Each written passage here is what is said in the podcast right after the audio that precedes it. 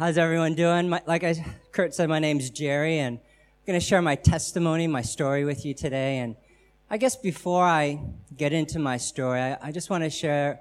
There's just been three major themes that have run through my life, and I think they're pretty common. Um, love and acceptance, identity, and purpose. I think if you're human, you crave these things or you seek these things. And I'm no different from you. And, and that's what I've sought all my life. Um, but as you'll hear, um, I hit some obstacles, some roadblocks on that journey. I also want to put three scriptures before you that have really come alive in my life. And hopefully, as I share my story, you, will begin to see how these scriptures have really come alive to me. It's Jeremiah 29 11, which talks about how God has plans for us plans for hope, not to harm us, plans for a future, um, and to prosper us. And Revelation 21 5, that Jesus says he makes all things new. And again, you'll see that it's very real. These scriptures have come alive. And the last one is um, Galatians 6:15. And this is where Paul says, it doesn't matter whether we have been circumcised or not, which really just means it doesn't matter how much religious activity we do. Uh, he says this, what counts is whether we have been transformed into a new creation. And, and again, this is very real to me um, you'll see that, you know, after I, I be, got to know Jesus, my passion was to become this new creation that we all are in Christ if you're a Christian. Um, and so to give you a little bit of a background, you hear my accent, I'm American. Uh, I'm, I'm realizing the American accent is so different from the Australian accent because I have really hard consonants right? I'm it, just anyway. But you also see that I'm Chinese, so I'm American born Chinese, and one of the, the big issues in my life, I, I talked about identity, was I had an identity crisis very early on growing up. If you know anything about the Asian culture, Chinese culture, it's very duty oriented, and there's not a lot of love and affection being expressed in the home right? My, my parents showed that they loved me by taking care of me, by doing stuff and providing for us. But I tell you that the first time I heard my parents tell me that they loved me uh, was when I was 15 years old and they put me in a drug rehab institution. And the counselor actually forced them to tell me that they loved me, right? And you know, when I was growing up, you know, that bothered me so much because I grew up in America and American culture is very, very expressive.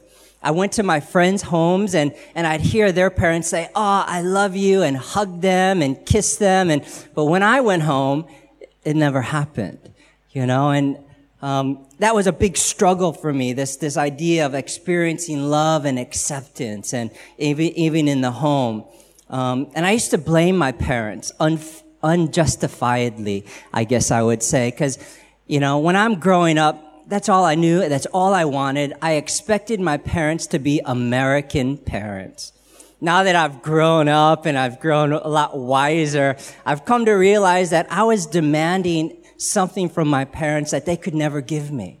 My parents were traditional Chinese parents, and that's how they were raised. They were not American parents, and, but I didn't know that. So imagine growing up, you know, longing for that and, and to, to add further confusion to my identity is, you know, I grew up uh, in America. I was born 1969, and so a lot of people say I don't look this old, but I am. I'm 46 years old, and so I grew up in the 70s in America.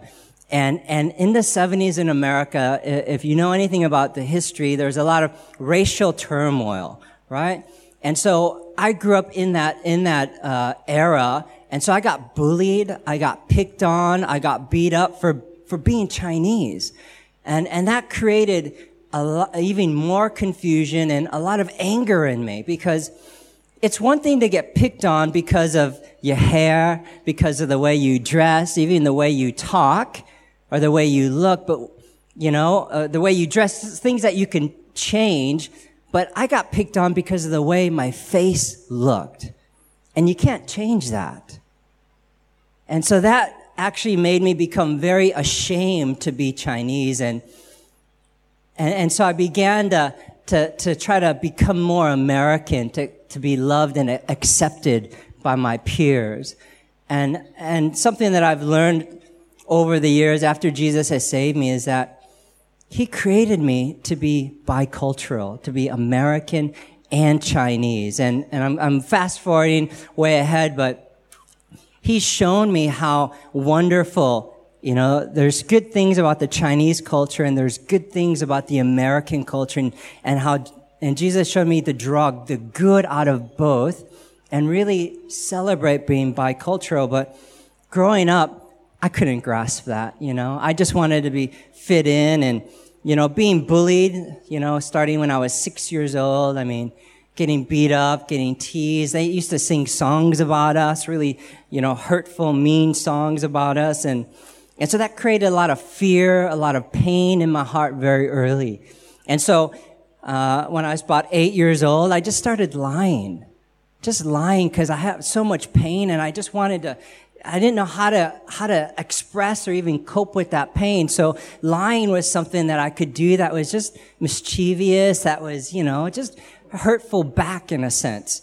Um, I started stealing when I was about 10 years old that was another way. You know, I had so much pain and anger just growing and growing in my heart. And so I would just go. I would shoplift from the store. I'd go to people's homes, my parents' house. I'd, I'd go right to the bedroom and I'd look through the drawers and just steal stuff. You know, I didn't need it, but it was just my way of getting back at all the kids that picked on me. It didn't matter who I was getting back at. Uh, I had two older brothers and you know, they had friends that, you know, they're, they're, uh, that would go over and they watched, uh, back then they had VHS, you know, pornography movies. And, uh, they had a friend whose mom actually rented them for her son. And he's like 16, uh, 16 and 15 years old. And they would, I would tag along. I'm like 11 years old. Right? And I tag along and I got exposed to it, you know, and, and I tell you, I, I look at this generation now that, has this exposure to pornography. And I tell you, it, it, it wreaked havoc in my understanding of what love really was and affection because I was already longing for that. And then here I, I get exposed to something that's such a distortion of what that is. And, and so here I'm trying to feed myself, right? Get satisfied on, on, on love and understanding it because no one taught me these things. I didn't have any, my father didn't sit me down. You know, my, my parents are again very Chinese. I don't blame them at all. That's just the way they were, but they, they were not relational parents, right? They're very authoritarian parents, and that's usually what um, Asian families are just very authoritarian. You know, you do right and wrong. You learn right and wrong because when you do wrong, then they correct you and teach you what's right. You know, they're not proactive in telling you, you know, what is, what is right and what is wrong.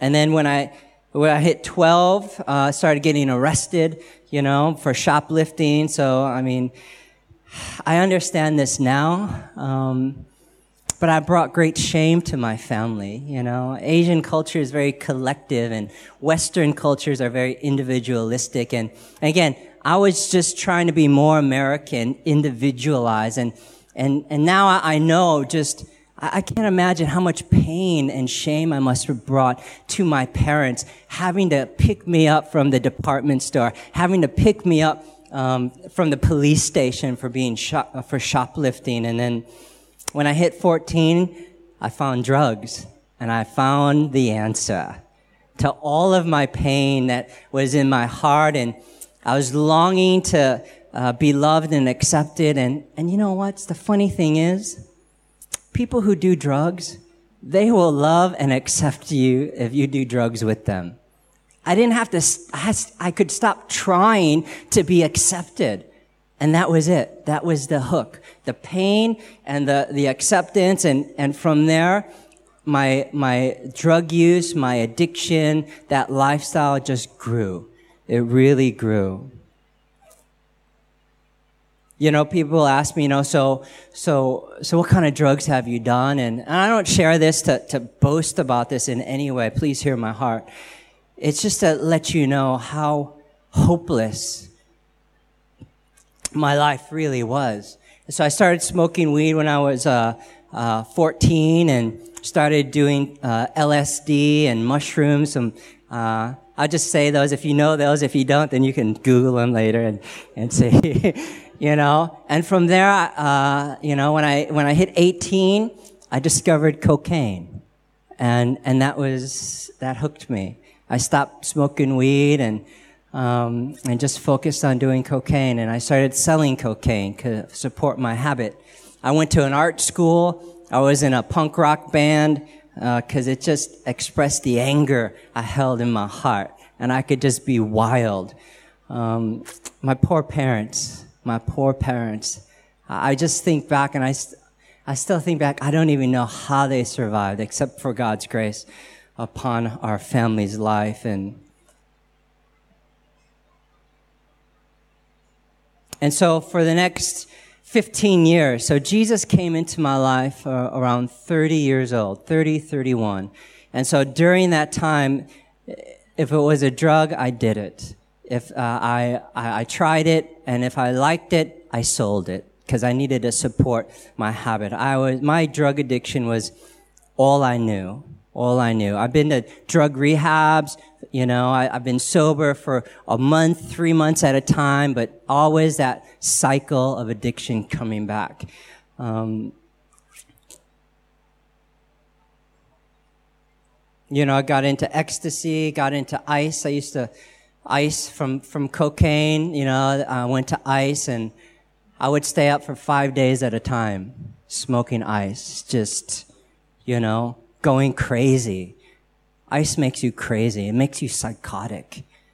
Um, I ended up, uh, thinking someone was coming into my house trying to kill me. And so I called, uh, I guess it's triple zero here, but 911. And I'm calling the police it's raining out. I just have shorts on. And I said, someone's coming in the house to kill me. And I start running down the street barefoot in the rain. And I see a, and they sent like 10 cop cars, right? And I'm flagging down cop cars and they just think I'm crazy. You know, the paramedics come, they strap me down. I was on a psych ward three days.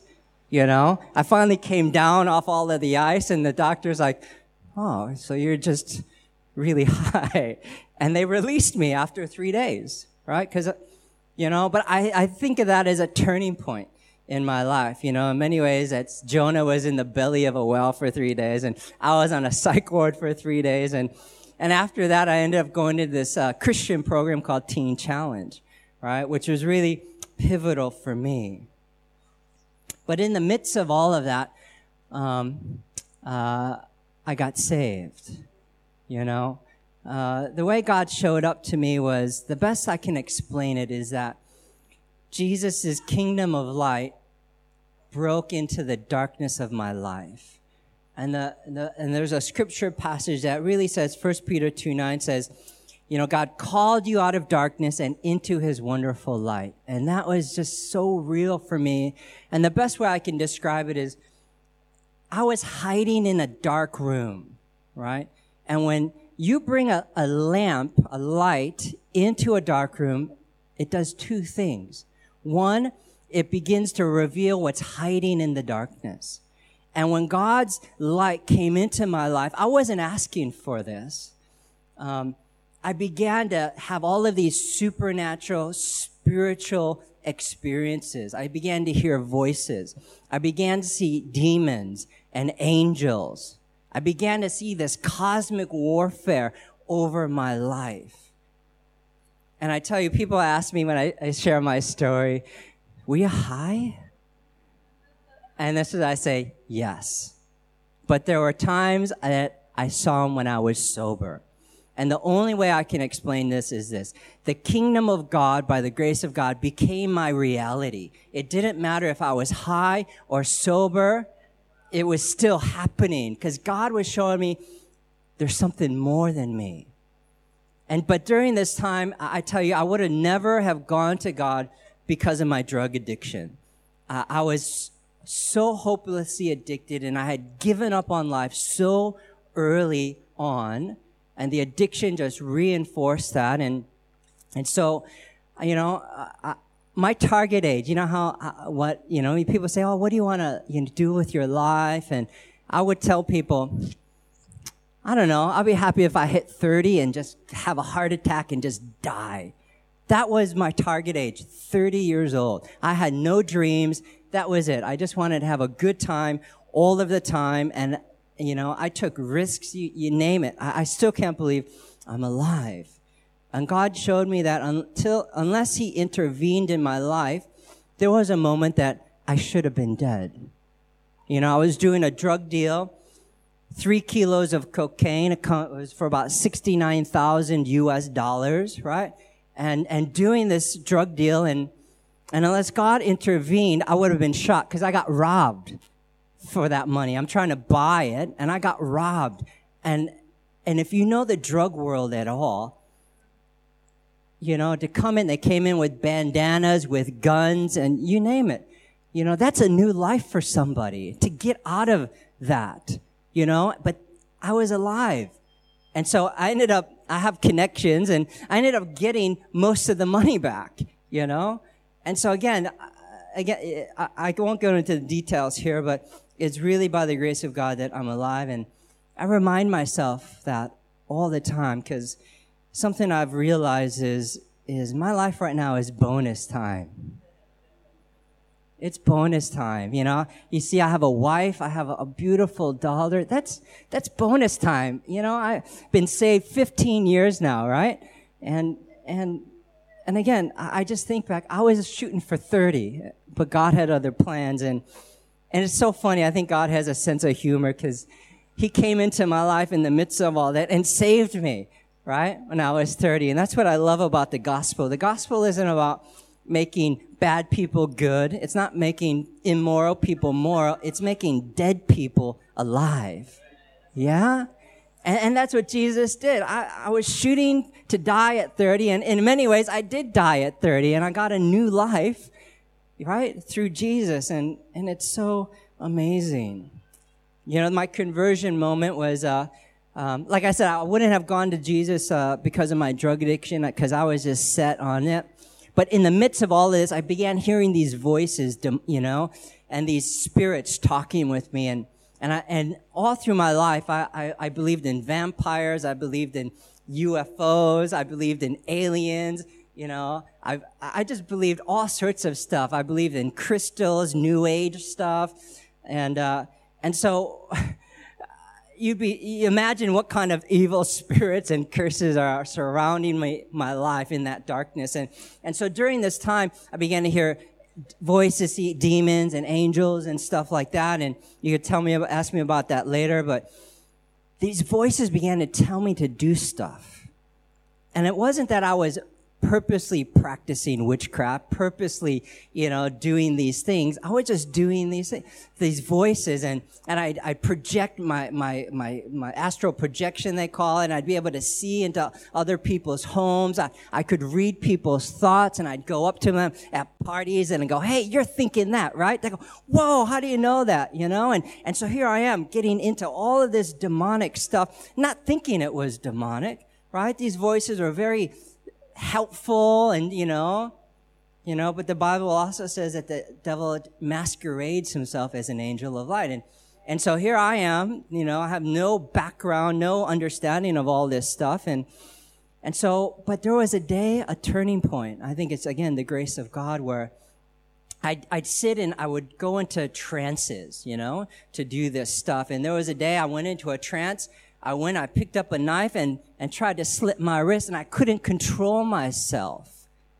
And in that moment, it all turned evil, right? I mean, that's what it was. And, and, and in that moment, I knew I was in over my head and I needed something, someone to save me.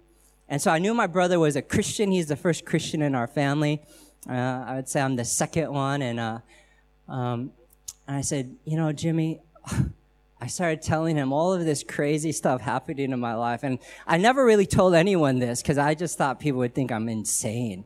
You know, when I first started seeing angels, they were like these beings of light with eyes and they'd like peer around corners and I'd see them and, and I thought they were aliens following me, you know, because that's what my worldview was.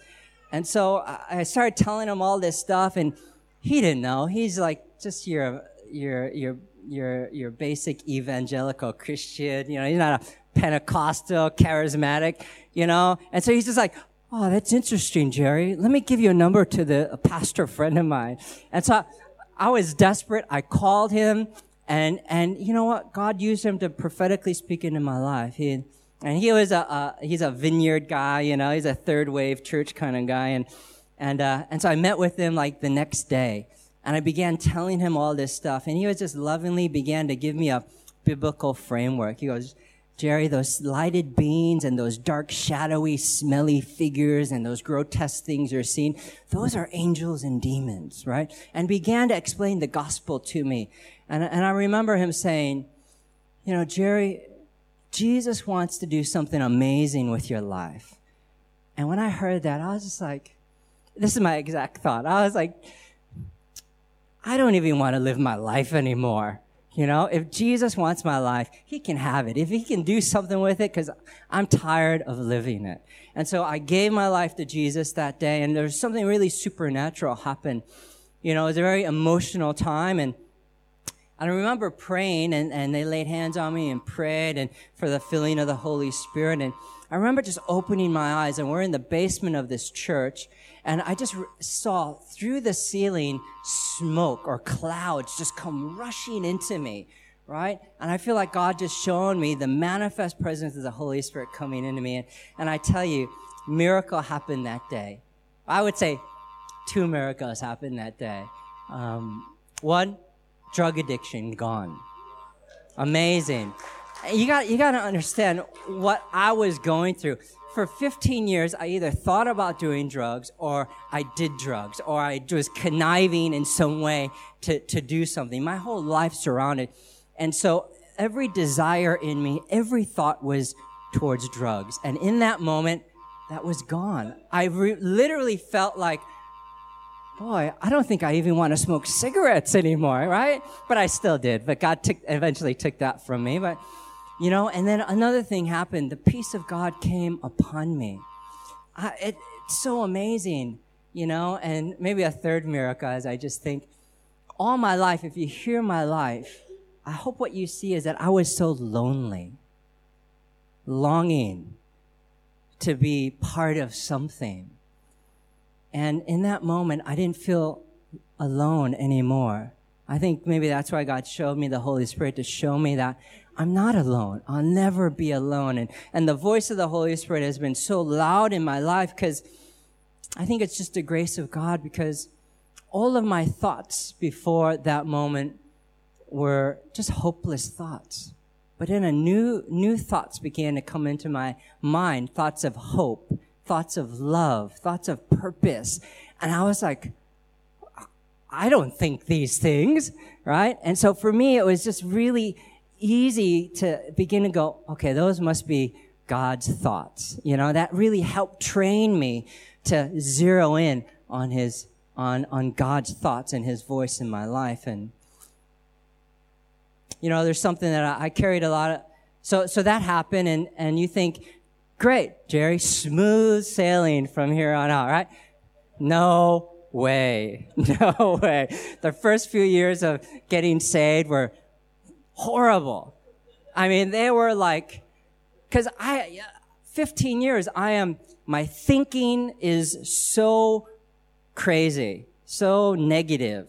You know, my behavior, I had sinful habits, right? I became a Christian and, you know, theologically, right? My sin nature was gone, right? But my body still had a lot of sinful habits that it was used to doing, a lot of behaviors, a lot of thoughts. I had so much pain in my heart that God needed to heal. And so God gave me the Spirit, gave me His peace, took away my desire for drugs so that he could begin working in all the areas within my soul that needed, that drove me to drugs in the first place. And so my brokenness needed healing. My weakness needed strengthening. My will needed humbling. My mind needed renewing. And my character needed building. I remember a revelation that the Holy Spirit spoke to me right when I got saved. Started going to church and, and the Holy Spirit spoke to me and said, you see that 15 year old over there, Jerry? He has more character than you. Imagine anything goes, drug dealer. Whenever I thought about making money, most of us think, oh, I gotta get a part-time job. I thought, what can I sell? What kind of drugs can I sell right now? Right? That's how far I was. And I would do anything. You know, God also revealed to me that, you know, what was upon my life as a drug dealer was a destroyer spirit. You know, I've come to terms with the guilt and the shame of being a drug dealer and all the lives I've destroyed. And, you know, something that I struggle with when I first uh, got saved was survivor's guilt. I used to tell God, why me? Why me? I have, I have, I still have friends addicted to drugs. I still have uh, friends dying. My cousin died of a heroin overdose. And I asked God, why me? You know, and that was a big obstacle in my journey of faith because I was kept questioning, why me? Why me? And I think God is just patient and graceful with me. And he just says, prayer. You know, after I got saved, I, I went to my brother's church and I remember, oh, you're Jimmy's brother. And, and they'd say to me, I've been praying for you for like still gets me. Five years. I've been praying for you for like 10 years. Oh, I remember we, we fasted and prayed a weekend at a, at a men's retreat for you.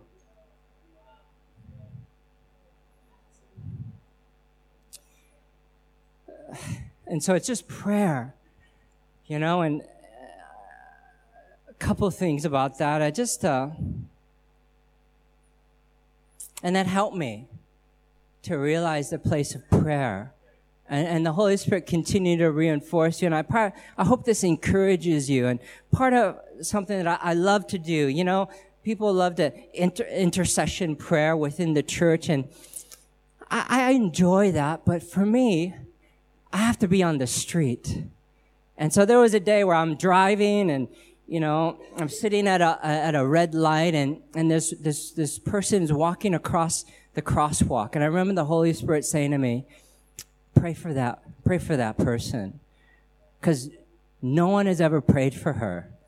Her name or her image has never, never been brought across the throne of God's grace.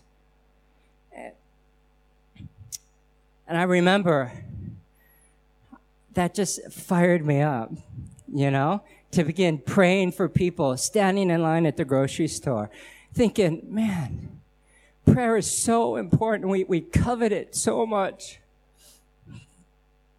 But there are so many people out there that have never, never been prayed for. And I know the only reason I'm here is because of prayer. You know, and part of this is um, I started this um, 420 prayer movement just was birthed out of out of this because I'm just tired, tired of uh, hearing people struggling with drug addiction and just destroying families, dying, going in prison, life lives their life wasted, you know, and and again, it's just Prayer is such an amazing, amazing thing.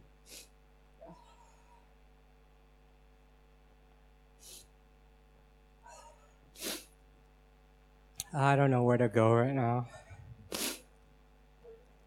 Thanks. Thanks. But I tell you, it's been, it's been, it's been a knockdown, drag out fight, you know, to, to get where where I am today. And I, I love that, that scripture verse. it's not me. It's the grace of God working in me. You know, uh, a verse that is very meaningful to me. It comes from 1 Corinthians uh, 1, like 27, I think 29 to 31, right over there, where it says, you know, God uses the foolish things, right, to shame the proud, the things that are not, uh, the weak things of this world, so that no one may boast. And, and, and that's my story, you know? I was of those foolish things, those weak things, those despised things of the world. And, and God has just shown me such grace and goodness and, you know, and just really shown the world what, what he can do. And, and I tell you, if he can do it with me, he can do it with anybody. You know, like I said, I, I'm nobody special. There's nothing special about me, you know, and because the grace of God is is here for all of us, all of us. And I don't know if people are here who are struggling with stuff. I mean, as Christians, we all struggle, yeah. And something that I don't know. Uh, I've heard uh, this author, uh, Gerald May. He writes this book called Addictions and Grace, and, and and in that book, he he wrote about how and, and I don't think it's just addictions. You know, it's any space in your soul that that you know has influence as an idol or whatever it is.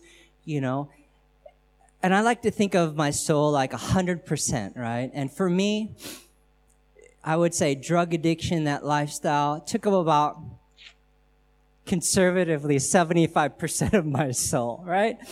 And, and, and, and I think that the blessing out of God bringing me to that desperate moment was when I gave my life to Jesus, it was at 75%. Because, you know, we say we, oh, God, take it all, but it's not always true, right? Right? And so, but for me, you know, I could safely say 75% because again, I was done, you know, and, and, and when I asked God into my life, His grace got to fill up 75% of my soul, you know? And I just put that to you to really think about and, and maybe pray about and ask the Lord, whatever area in your soul that, that, that you're still holding on to or that has control over you, any kind of addiction, any, any sort of thing, that's an opportunity for the grace of God to really come and fill. And you can begin to really experience the grace. You know, something, let me just fast forward a little bit because, you know, after God saved me, I began to serve in the church and, you know, God said, okay, I wanted to start a, a computer business in, in, in America because I was like, okay, now that I can become a productive member of society, right, I'm going to make tons of money, right? And I'll just give money to, to you, God. And God said, nah.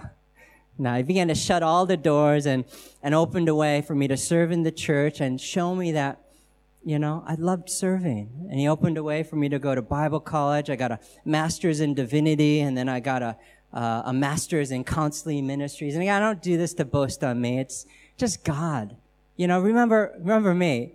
You know, this I used to tell God all of the time. All through the six years I was uh, in, in Bible, in college and, and getting these degrees, I used to remind, oh God, don't you, you sure?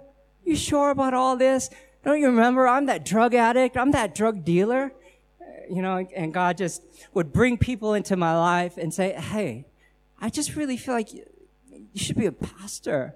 Uh, you know, and God's so faithful. He, he brought people to, to remind me, you know, and that, that it wasn't just my, my kooky, crazy idea, right? But it was God's calling on my life. And, and since then, you know, I, I've served in churches. God began speaking to me and saying, you know, Jerry, you're a missionary first, pastor second.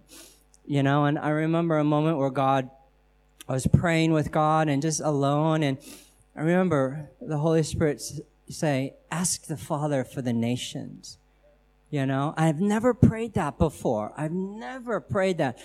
And, and so I was like, okay, God, give me the nations. And next thing you know, God sends me to Tanzania. He sends me to Canada. He sends me to the Dominican Republic, sends me to Taiwan, sends me to Nepal, right? Sends me here to Australia. And so be careful what you pray and ask God for, right? You just, just hopefully you'll get it, right? You will, even if you don't want it. And, um, but you know, through all of this, God showed me that I love people. You know, part of my journey was uh, I carried a lot of shame and guilt in my life. And so uh, when I first went to church, I'd go to church and I'd see people, wow, they got it all together.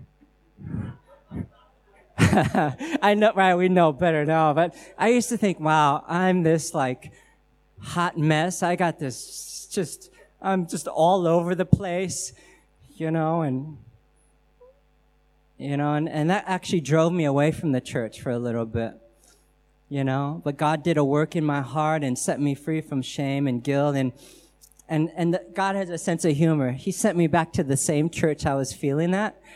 And it was okay when I went back, you know. And I just, I just maybe encourage you to, sometimes we feel these things and we project them onto other people when it's actually just our stuff.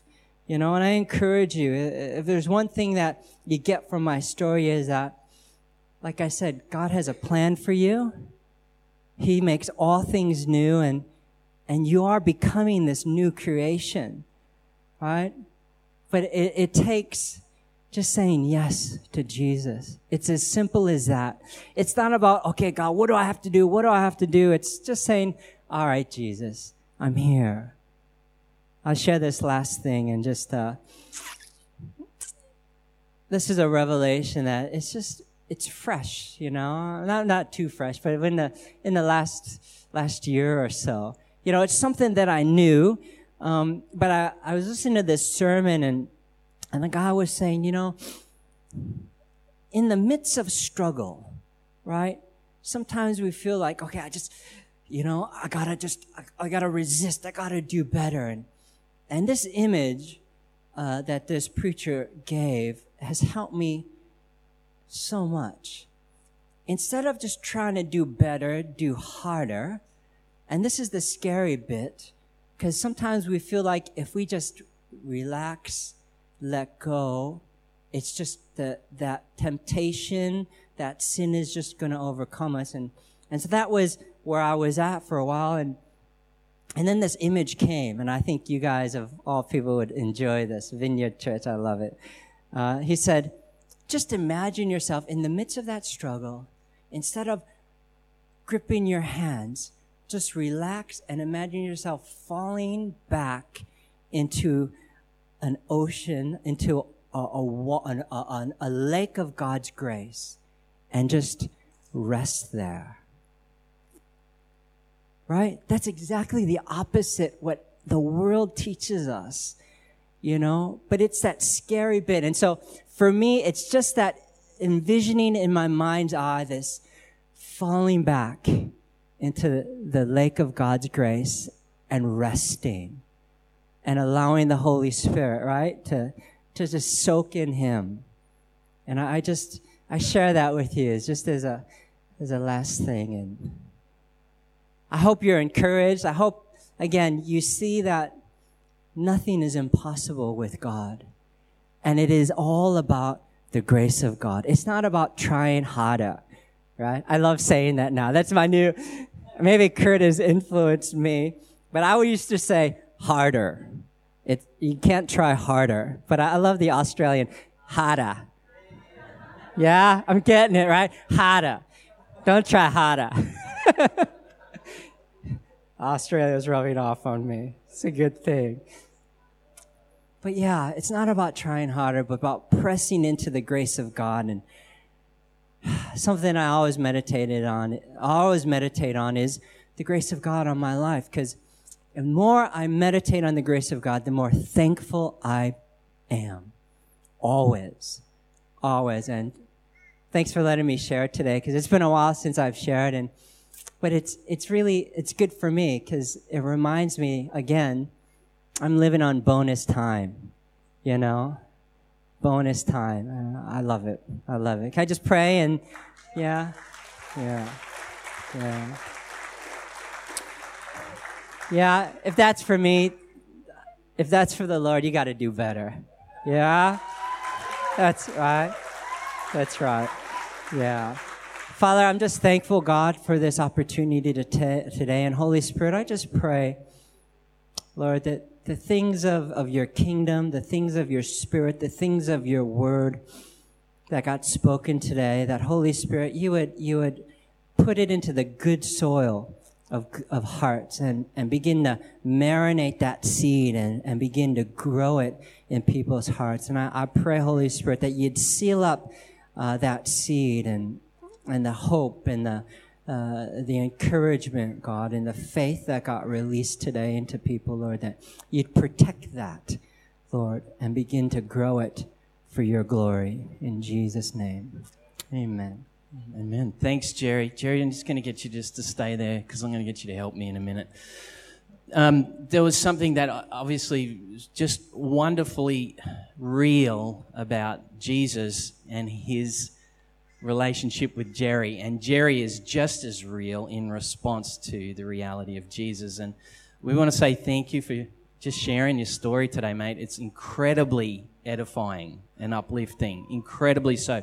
One thing you said that really was just like bang, just like snuck in behind the goalie was that you said this saying, something to the effect of, you said it's not about making immoral people moral or, or bad people good. It's about taking dead people and making them come alive. And as you said that, I just felt like the Holy Spirit just ushered into the room in that moment when you said that and began ministering to parts of us that feel like we're dead. And then you went on to start to talk about the whole of your soul being filled with the love and the life of God. And I think God's on that this morning. And so I, I thought maybe we could just take a moment and invite people who are just part of them just feels dead. And they're just aching that somehow they'd come alive again in that space in them. If that's you this morning, you could hear the Holy Spirit when Jerry was speaking, and it was like he was tapping on that part of you that's died and God wants to bring alive again. Could you just, like where you are, maybe just stand up where you are? Because we want to just agree with the work of God this morning in this room. Just felt like there's a parts of you that have died. Okay.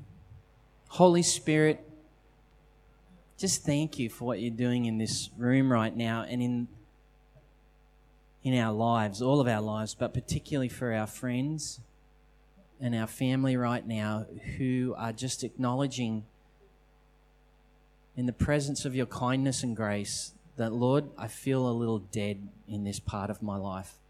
I feel like I've died in there. Holy Spirit, would you just release the life of Jesus to those very parts in people's lives right now? Even as, like when Jerry described that picture of like this, that billow of smoke came and filled and filled and filled him. Your presence, Lord, would you just fill those parts of us right now? Holy Spirit, come. We welcome you. We welcome you. Thank you that in this moment there is no shame, none. We're abandoning ourselves to your love and grace in this minute. Come with more, Holy Spirit. Come with more. Thank you, Holy Spirit,